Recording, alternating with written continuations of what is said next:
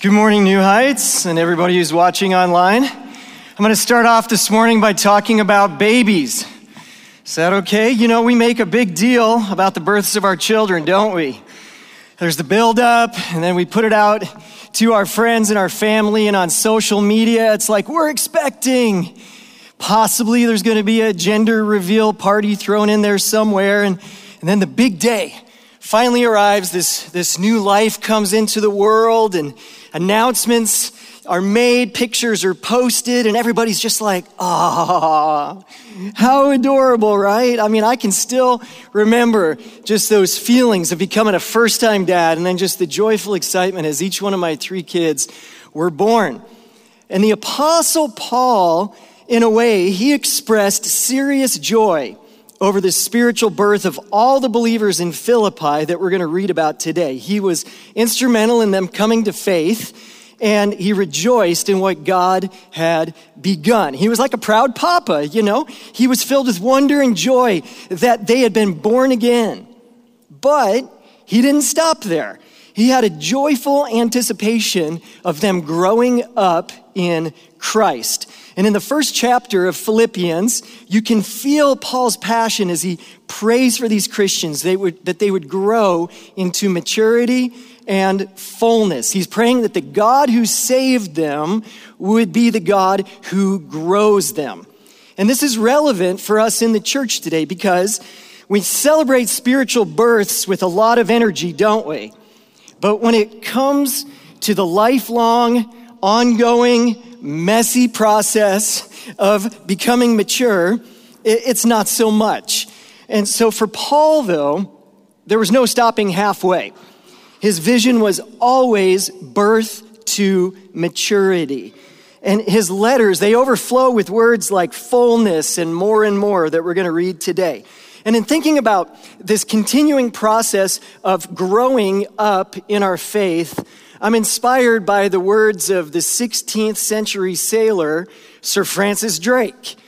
He was speaking about God leading us to undertake great works when he said this It's not the beginning, but the continuing of the same until it be thoroughly finished that yieldeth the true glory. So Drake was a finisher as well as a starter. I mean, he sailed around the world figuring that if you start a journey like that, then there's no point in stopping halfway. So let's dive into Paul's prayer for maturity that we're going to find in Philippians chapter 1. So you can go ahead and start to turn there in your Bibles. And as you're getting there, let me do just a little bit of review from where Jim Hall kicked us off in our series last week. In the letter to the Philippians, Paul begins with this address. He addresses the believers in Philippi as saints, which is how we're identified all over the New Testament. And saint does not mean like spiritually elite. Saint simply means those who belong to God's family. And it's important to note that. We're going to talk about it later. And Paul, he loves these guys. I mean, really loves them. Check out what he says in chapter 1, verse 8. He says, God can bear witness how much I am longing for all of you with the deep love of King Jesus. And the Greek word there for deep love is the word splanchna, which sounds like I just coughed something up, doesn't it? And, and that word splanchna, what that means, it meant the noble organs like your heart, your liver, your lungs. Now, we wouldn't say, I love you with my liver, man, right? That would be kind of weird, right? But we would say, I love you from the bottom of my heart. And that's really what Paul is saying here. But he also goes on, he goes, It's not just my love, it's the overflowing love of Christ. He's saying Jesus' love has been infused into my soul and it's pouring out towards you. And then he prays for them to grow and experience the same thing. So let's read what he prays beginning in Philippians 1, verse 9. He says, And it is my prayer that your love may abound more and more with all knowledge and discernment. So Paul is praying for this love unlimited, this love that is so rich that they don't even have room to store it. This love that will infuse them and become the inner state of their souls. And Paul knows that this is the highest thing that he can pray for his friends in Philippi because if the love that they already have continues to grow, it continues to abound, Paul knows that it's going to overflow into deeds of kindness. That wrong attitudes and actions towards each other will stop and that problems will resolve. And honestly, you guys, as one of the shepherds here at New Heights, I pray that my love would abound more and more and that our love as a church would just continue to abound more and more. And Paul, he uses a word here more and more. Uh, it's translated in some of, of your Bibles as overflow or abound more and more. This is actually one of Paul's favorite words in the New Testament. It's used 39 times to describe the quality of life that's available to us through Jesus. We were created in Christ for fullness. Everybody say that with me. Say fullness. That's what we are created in Christ Jesus for. It's the opposite of oh, just a little dabble, do ya? Add a little religion to your life. It's completely opposite of that type of thinking. And then Paul goes on to pray that our love would abound more and more. He says, in knowledge and discernment. In other words, that we would have a particular kind of love. It's not a love based on ignorance or blindness. It's not a love where just anything goes. It's a mature kind of love. It's, it's not sloppy agape like one of my old mentors used to say.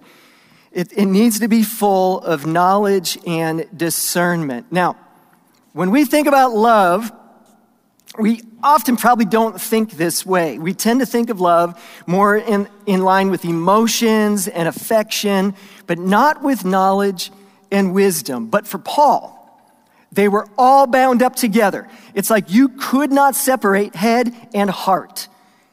And the knowledge that, that Paul is praying for in these believers is more than just book knowledge.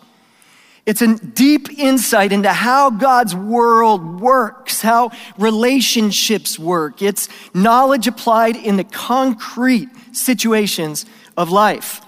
So he's praying for a love that will help us to know the things that really matter.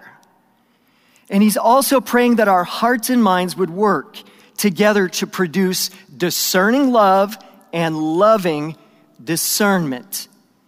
And the ability to discern is actually a mark of maturity. It's like when you think about this, little kids, like when they're really little, they'll point to any four legged creature and they'll say, bow wow, right? But then as they get older, they, they now know how to distinguish and, and they can say, okay, that's a dog or a cat or a cow or, or whatever. It's like my boys, when they were little, they would say car. But now as they've grown, they can say Mustang, McLaren, Tesla, you know? Um, so, for the Philippians, as for us today, we need a love that results in moral discernment because they live as we do in a world where several moral issues had been blurred and distorted, and it was often hard to see what the right thing was to do and how to relate. Just like college students who come to me and they say, Kevin, how do I talk to my roommates about their choices? That's real, isn't it? And it's difficult. But my answer would be for you to continue to grow in your relationship with Jesus and to pray continually for loving discernment. I believe that when you pray for that, God will give it to you. All right, let's keep going with Paul's prayer. Philippians chapter 1, now we're going to look at verse 10. So he says, I, I pray so that you may approve what is excellent and so be pure and blameless for the day of Christ. So there are some really interesting adjectives here that we need to unpack. The first part of verse 10, he's praying that we will grow in love so that we can make good decisions. And if you think about it, sometimes believers in Christ make horrible decisions, and half the time they blame God, going, God, why did you let me make this decision? And God could say, Why are you not growing in wisdom and loving discernment, right? I mean, there's grace, there's mercy, there's redemption, but choosing what is best is one of the marks of growing in maturity. And it's not just in the big things like choosing, like, okay, who am I going to marry or what career path am I going to choose, but it's in the daily things, the small things, like, how am I going to spend my time and my money? Like, what am I going to listen to? What am I going to watch? It's not asking the question, what can I get away with? But it is, what will help to make me into a mighty man or woman of God? Amen? That's where we, we need to grow into that. And, and Paul then doubles down by praying not only that they would be people who could make the best choices possible, but also that they themselves would become the best people possible. Because he has an end game in mind here, and we see it in, in the next verse. He wants, when, when Jesus returns, he wants us to be like him. That's the end game in all of this. And then in, in this prayer, Paul is using two words, two adjectives that are full of imagery. The first word is the word pure. Now, Paul, in Paul's day, the ladies would do their laundry by hand. They, they would wash it out, they would wring it out, and then they would hold it up into the sun to see if they got all the stains out, and they would hang it to dry. And I don't know if any of you guys have ever washed clothes by hands. Uh, I, have done it on a lot of missions trips, especially in Central America. They've got these big cement blocky things called pilas. I don't know if you've ever used one, but you know, you got this place where you can scrub your clothes out, and then you got like this tank you can dunk them in and rinse them, and then you have to wring them out and hold them up and make sure you get all the stains out and, and hang them to dry. And really, this is the idea that this word pure uh, is really communicating. It, it, some some uh, scholars translate this word pure literally as tested by sunlight. The idea that our lives, they line up with our confession. Our thoughts and our actions reflect the values of the family that we're a part of. When a man came to the great British preacher Charles Spurgeon and said, I want to write your bi- biography, here's what Spurgeon answered. He said, You may write my life in the clouds. I have nothing to hide. And that's this word pure. He's transparent before God and before people. And this is what Paul is praying for, the Philippians. And then he uses this other word, blameless. Now, blameless here doesn't mean sin free. But it means that as I walk down the road of life, I don't put stumbling blocks in people's way by my example. It's a beautiful word picture. You're walking down the road of life and you're aware of how your example is impacting those who are coming behind you. So if you're a parent, you're thinking this is your children who are coming behind you. If you're a college student, these are the middle schoolers that look up to you. And, and so you're asking this question Would it be okay if they turned out like me? That's this idea of blameless. And we're not, am I talking about being perfect here? No. But we're talking about walking down the road of life with intentionality, asking, what's coming off my life uh, that people behind me are experiencing? Asking this question Does my life inspire or does it hinder others? Now let's read the final part of Paul's prayer in verse 11. It says, filled with the fruit of righteousness that comes through Jesus Christ to the glory and praise of God. And there's another interesting word here. It's the word righteousness. And sometimes when you see this word righteousness in the New Testament, it means right standing with God. It's that free, unearned gift of grace that is ours through faith in the finished work of Jesus Christ. But that's not the word that Paul is using here. The word that he's using here can best be translated as the fruit of right living. It's another one of Paul's big words.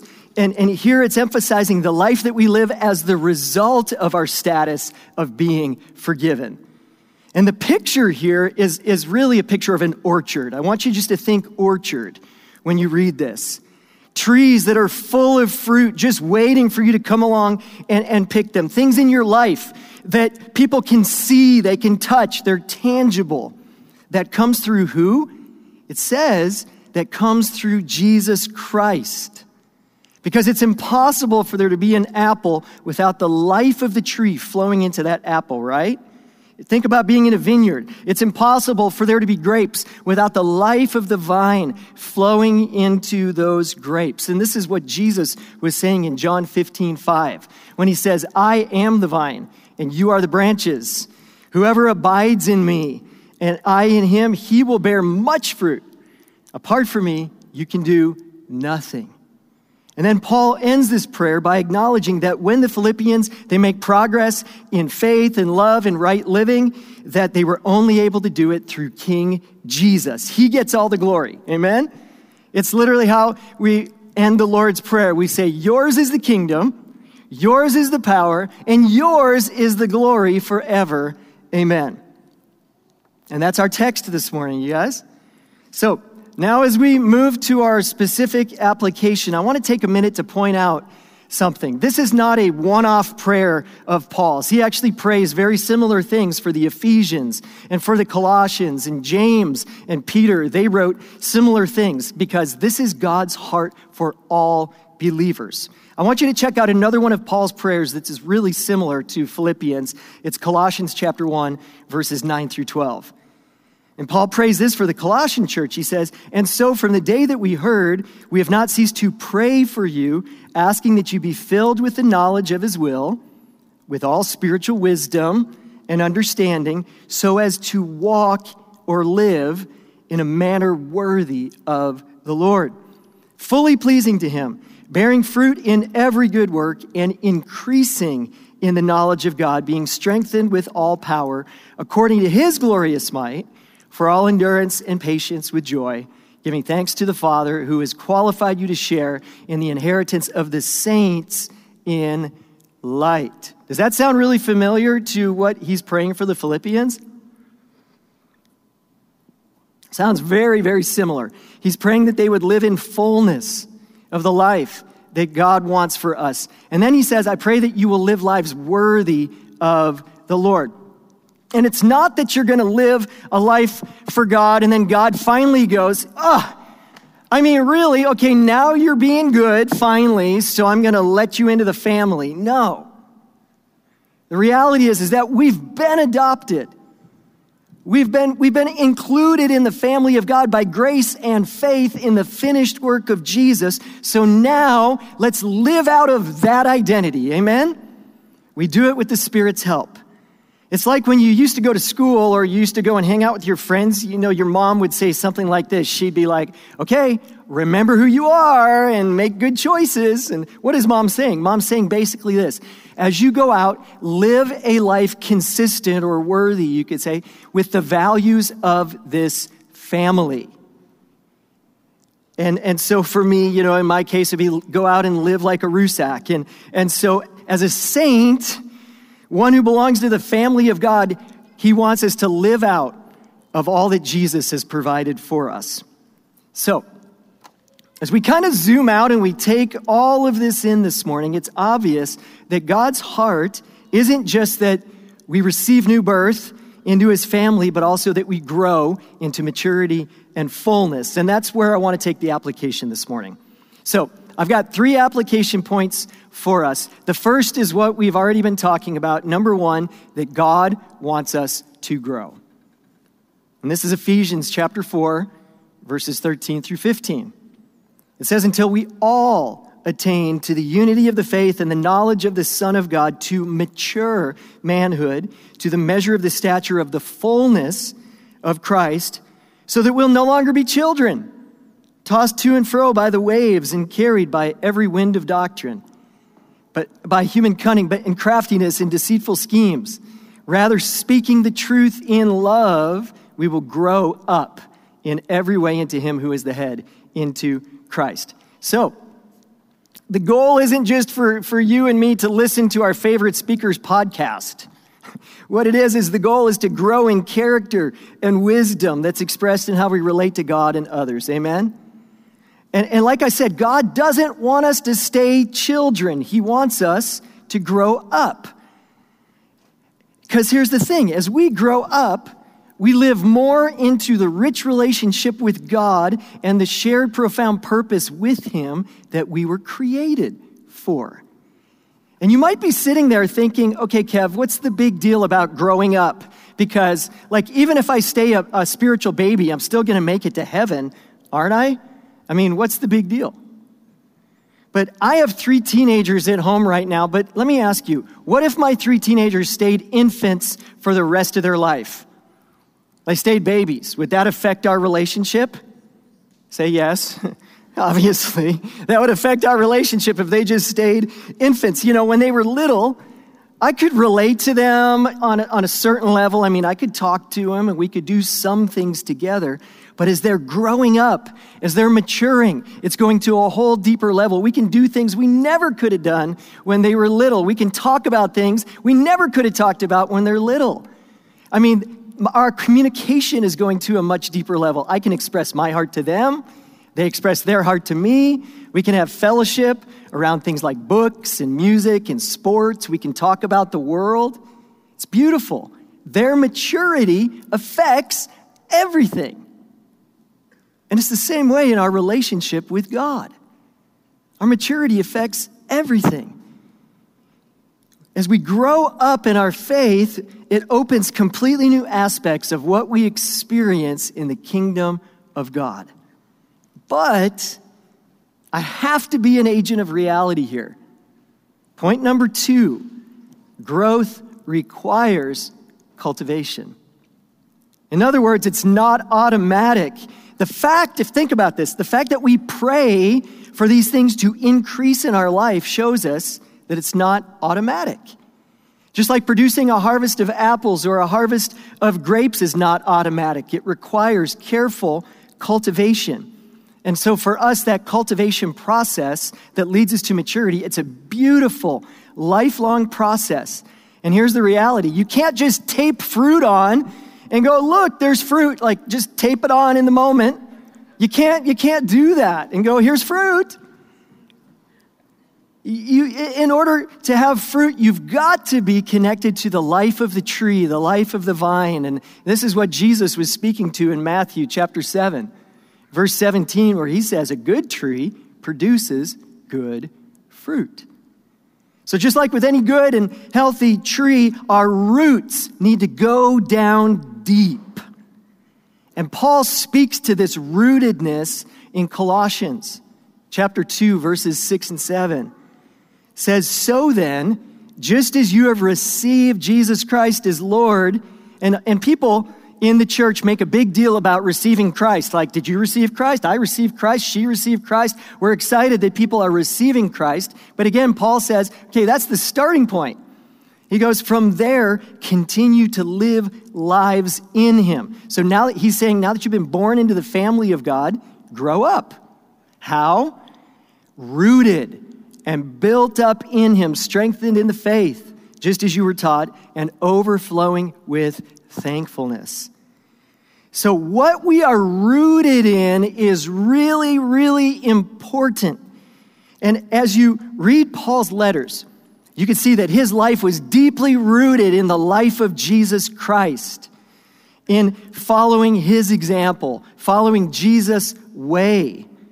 So, just like Jesus, Paul was deeply rooted in community and in relationships. Paul was deeply knowing people, and people were deeply knowing Paul. And also, his life was rooted in his kingdom identity, in the big story of God.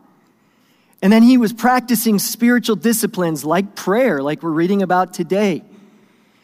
And he was dependent on the Holy Spirit for guidance and power and transformation. And so, as we think about what Paul's life was rooted in, I've identified four things that he takes from the life of Jesus and created a diagram just to kind of put these up on the screen for us. And I want you to think of, of the four things you see up here like you think about the four food groups. Like if you've got a healthy balance of all four of these things in your life, they will help you to take your roots deep into Jesus. So, if you would like in depth teaching and training uh, around these four areas of immersing in God's story, practicing spiritual disciplines, participating in God's community, and following the Holy Spirit in everyday life, we are offering a six week Equip training teaching series for everyone at New Heights. And right now, we've got the staff going through it and 50 other adults from our church that are going through it, but we've had to be careful with the rollout of it because of COVID. So we've had to start small, but I want you guys to keep your ears open for the big class that we're going to have this fall for the entire church. So just, just be looking for that. Okay. The last thing I'll mention about our spiritual growth, point number three, is that growth requires faith and vision. It always requires faith and vision. And when it comes to vision, when it comes to our holy imagination, I wonder for some of us if our vision of the Christian life is too small. It's too small. Like I mentioned earlier, are we living out of like a little dabble, do ya, add a little Jesus to your life type of thinking? Or do we have a desire for more and more, like Paul is praying here? A vision of our lives that includes Paul's description of abounding and fullness and overflow. Is, is that grab your holy imagination? It's like we used to say back in the 80s, right? Like life in Christ to the max, you know? I feel like saying dude after that, right? To the max, dude. So uh, I recognize, though, that a vision for that takes faith, doesn't it? It takes real faith in who God is and His sufficiency in our lives and the power of the Holy Spirit in us. And you might be sitting there and you might be thinking, okay, Kev, I've prayed for growth before and not a whole lot's happened, you know? Or you feel like I've prayed for growth and it's discouraging. I feel like the process is so slow. Like I take one step forward and three steps back, right? It feels like that sometimes. But I encourage and challenge you to keep praying for growth. Pray and then pray some more. Paul is praying this continually for these believers again and again and for his friends in Philippi. And here's the thing the older I get, the more I realize that life is like a series of restarts, really. It's like hitting the reset button over and over, isn't it? Like forgetting what is behind and pressing forward towards what's ahead.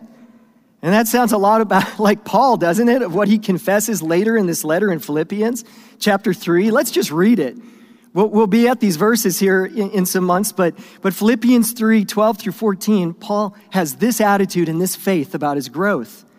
He says, Not that I've already obtained all this or have already arrived at my goal, but I press on to take hold of that for which Christ Jesus took hold of me. And, brothers and sisters, I do not consider myself yet have taken hold of it, but one thing I do.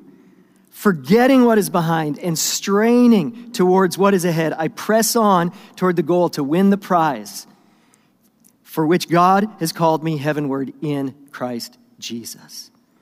So I know for many of you, as you hear these words, you're like, man, I'm with you, Paul. I'm not living in all that fullness yet, but I want it. But I need to forget what's behind. I need to hit the reset button, especially we want to forget what's behind in 2020. Amen? Hit the reset button and set our sights on moving forward. So that's this morning how I want to wrap up. Is what I would love to do is I would love to share a couple of testimonies with us right now from our New Heights family to encourage and to inspire you in your pursuit of pressing on. So we're going to first hear uh, this morning from Donnie and Kimberly Williams. And, and I'm just going to put their picture up here and I'm going to just share uh, what they wrote in their testimony. And Donnie is a professor at the U of A, and Kimberly, she works in graphic and package designing. Together, they lead one of our community groups at New Heights. And, and they get to preaching here, so just get ready for it, okay? It's, it's encouraging and it's powerful. So here's what they wrote as we look back on our journey of faith and cultivating our relationship with Jesus, we are reminded of the deep love and care at the beginning of our journey through the touch of the Holy Spirit. While, we, while both of us grew up attending church, we came from places of brokenness and a lack of understanding that the Father truly wanted deep relationship with us. The deception that you can like attend church and be okay with Jesus, he said, they said is a lie that many people believe in our culture today. However, once we understood that our faith was about being transformed by Christ and that his desire was to have deep relationship with us, our only response was to pursue and cultivate our relationship with him. And this changed the reality of what it meant for us to walk in the Spirit of Christ on a daily basis. We truly desired a transformative relationship with Christ, so we took every opportunity where we could to study the Word of God, to commune with the Holy Spirit, and pursue community where deep Christ centered relationships were edifying and encouraging us. And at times, they say this has looked like uh, classes and teaching that are focused on spiritual growth and development that have provided fuel to fan into flame our hearts and remind us of the foundational principles that allow us to know Christ more intimately. When Paul prayed for the various churches in his letters, he constantly prayed for the believers to increase in their knowledge of him, referring to an experiential, intimate knowledge of God as we continue to grow.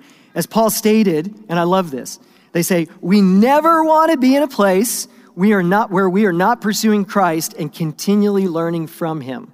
I love that lifelong learner attitude. They said, But we did learn this early on that there's an enemy an enemy who does not want us to experience deep, meaningful relationship with the Father, and he'll do anything in his power to stop it. So when we don't understand the warfare over our relationship with the Father, we can easily become isolated, discouraged, and alone. And it's here, though, that the Father's love and the Holy Spirit's promptings always come to draw us back. But we've got to respond to his drawing. Amen? Powerful, powerful words and encouragement there. The, the next person that I want to share their testimony is Garrett Naylor, who Garrett, you'll sometimes see him playing drums up here. He's on the soundboard in the back there. Wave, Garrett. Uh, we appreciate Garrett so much here. And, uh, and here's what Garrett has to say about this. He says, I became a Christian at a young age and was involved in many things at New Heights, including uh, doing summer internships and leading a cell group. I did grow in my faith learning how to disciple students, how to read the Bible, and so on. But what I was lacking, he says, was a relationship with Jesus. A major turning point came uh, the summer before my junior year of college when I did summer training school, which is STS. He said that summer I was surrounded day by day with 20 other college students who were in the same boat as myself. We had experienced God, but we didn't know how to have a relationship in our everyday walk. We spent almost every day either in classes or sharing our testimonies or studying God's word, serving on Sundays. And he says, or the most impactful thing for me was just having fun together as a community in people's homes. And as the summer went on, I learned how Jesus wanted to have a personal relationship with me and help me as I go through each day. And then I love what he says here. He says, It was like I was watching a documentary about God. And then he hit the pause button and then all of a sudden, Jesus was on the couch next to me, watching it with me. And he said, Ever since then, there have been times where I've gotten up off the couch and I've ignored the movie, but Jesus has always pulled me back and said, It's okay. Come sit with me. So now I take each day to try to remember Paul's words and make them my own. I press on, I forget what lies behind, and I reach for what lies. Encouraging words, amen? All right. I'm going to invite the prayer team to come up at this time. And if you need prayer about anything, like it might be related to what we're talking about here, and you might be going, I feel like I need to hit the reset button. I feel like there's a lot of people here this morning who are feeling that. I need to hit the reset button in my relationships, my relationship with God. I need new vision. I need new grace to have that vision to move forward. I would encourage you to get prayer for that. And also, I've talked a lot this morning about the family of God. So let me ask are you in the family of God? I mean, if, none of this is possible if you're not adopted in the family. None of this is possible without the Holy Spirit living inside of you. So if you're not sure if this is true about you, I invite you this morning Put your hope and faith in Jesus Christ in his life, his death, his resurrection, his love for you, ask him to free you from all of your sins, all of your past, and ask him today to make you his child. And if you are his child here this morning, I would just encourage you to pray the words of Paul that, that we studied this morning. Pray them over your life today and this week, throughout this week, just pray that over yourself. In fact, that's how I just want to close this out. Can I pray that over all of us right now? Let's pray. Heavenly Father, I just pray for all of us here this morning that our love may abound more and more with knowledge and all discernment, so that we may be able to approve what is excellent, so we might be pure and blameless for the day of Christ, filled with the fruit of right living that comes through Jesus Christ. To your glory and your praise. In Jesus' name.